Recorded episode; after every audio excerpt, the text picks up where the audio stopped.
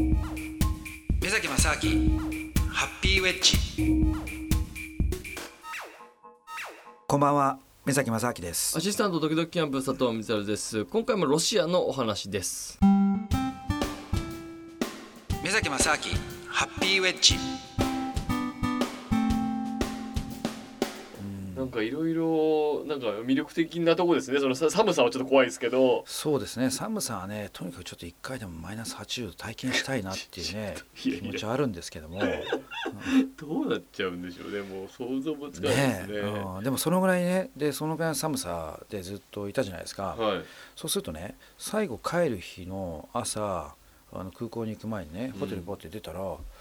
今日あったけえじゃんってなったんですよ、なんか太陽も出てたし、あなんだ、なんかここでもあんまり暖かくなるんだみたいな話してて、うん、でこう温度計が外にあったんでね、パッと見たらマイナス10度だったんですよ、うん、いやいや十分寒いですよいやだから慣れるもんだなと思って。慣れなんだ、いやだからほら上村直美さんがね、はい、昔南極大陸探検とか北極とかやった時に、やっぱねなんだ今日は暖かいなとかつっていきなり裸になって走り回ったらなんかマイナス10度だった、その気持ちが分かりますよね、だからやっぱ慣れるんですよね。結構しばらくいるとマイナス20に慣れてるから10度要は高い、ね、そう10度高くなっちゃったら超暖かいなになるじゃないですか。確かに全然だからいやでこういう風に慣らしていけばマイナス80度ぐらいまでいけるのかなと思っていけますかいやでもね、すごいっすね、だから本当にね、でもこれだけ自然がねやっぱりね残ってる場所で、例えばですよ、日本から本当に原生林が残ってるその場所行こうと思ったら、本当ですけどアマゾンとかね、いやなんかそういうとこに行かなきゃいけない、見れないイメージありますね、アマゾンなんて地球の裏側ですよ、はい、それが車じゃないや、その飛行機で3時間で実はねこんな近いところにそんな自然が残ってるって実は知ってるようで僕ら知らないんですよね。あと北の例えばカムチャック半島もそうだし、あと上の、カラフトとかね、この辺もやばいと思うんですよ、自然が。だって何もないですよあの辺って、ね、だから鹿狩りとか普通にできるみたいですし、ね、でもだそういうところにね、であと結構これ言われてるのがあの辺の、要するに極東地域の大河とか川があるじゃないですか、その辺のエコシステムっていうのが実は海流の影響で、日本とかの日本近郊における魚の流れとかね、そういう自然体系に実は直接的に関わってるんですよ。それなぜかっていうと、ほら川って川の上流の方からずっとこう流れてくるじゃないですか、でそうするとその流れてきた水であり、例えばよく言われるのが川の上流の方の、エコシステムが変わってきたりすると、ちょ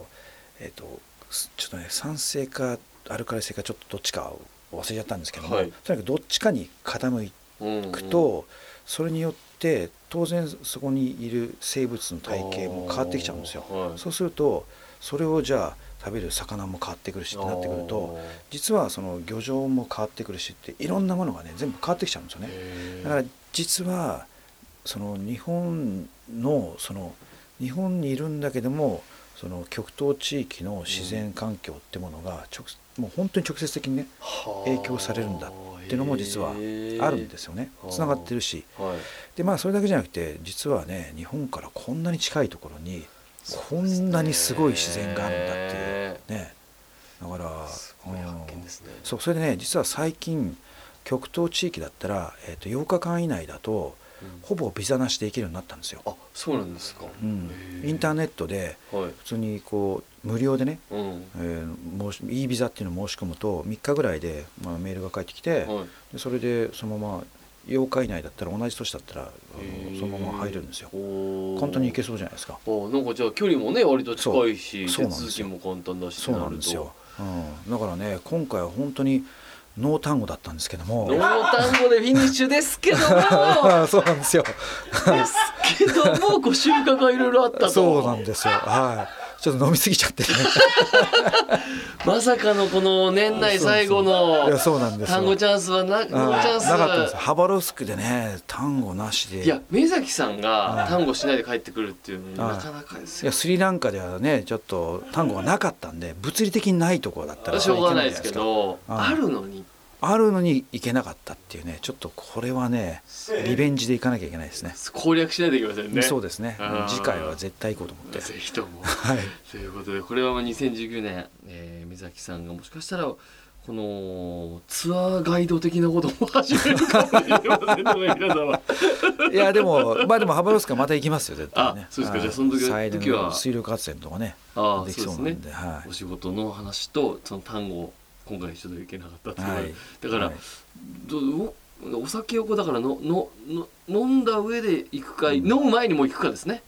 そうですね、うん、まあ飲んででも行くかいいんじゃないですかそれはねやめてください、こうなんかマイナス80度にこうなんか単語の靴を抱えた日本人が倒れてましたみたいなそのまま凍ってたりとかね、はい、いやでも、ね、結構これあんのが、はい、日本でねなんだっけ北海道の、ニセコ、はい、ニセコあるじゃない、はい、ニセコって雪がやっぱものすごいあって、うん、でスキー場としては非常に素晴らしい場所なんですけども、うん、結構そのオーストラリア人とか最近中国人がすごい投資をして、うん、もうねニセコなんか行くと完全外国ですよ、もう雰囲気は。そのぐらい世界中から、まあ、特にオーストラリアと中国から、はい、投資が来て、まあ、街から何かねもう電話したら英語で出るんですよ。そのとこ多いんですよ、うん、だから日本語できない人が働いたりとかで、そういう街なんですけども、やっぱりねオーストラリア人って、うん、オーストラリアって国自体があんまりその雪なんかほとんど降らないですよね、うん、降らないところが多いから、うん、そうするとそのオーストラリア人の若者とかがニセコとか来るともう大喜びして、うん、でうわーってまた酒飲むわけですよそれでそうするとやっぱ毎年何人か夜にそのまま酔っ払っちゃって、はい、どっかいなくなっちゃってそのまま帰ってこないと、でも探そうと思ってももう雪解けまで出てこないっていう結構毎年あるみたいですね。だからねちょっと気をつけなきゃいけないでもそのお酒を飲む理由もあるし外に出る理由も一個あるから目崎さんに関してはそうですね、はい、そうですね、そのまま春まで出てこない単語の靴を抱えてね気をつけてくれるって言っても、はい、ということでございまして、目崎さん2018年もありがとうございました、はい、2019年もですね発表時、楽しみにしておりますので、どうぞ2019年もあっという間に来年でございますので、はい、どうぞよろしくお願いします、はい、ということでございました、はい、年内最後の放送でございました。アシスタントドキドキキャンプ佐藤光晴でございました。そしてはい、目崎正明でした。ありがとうございました。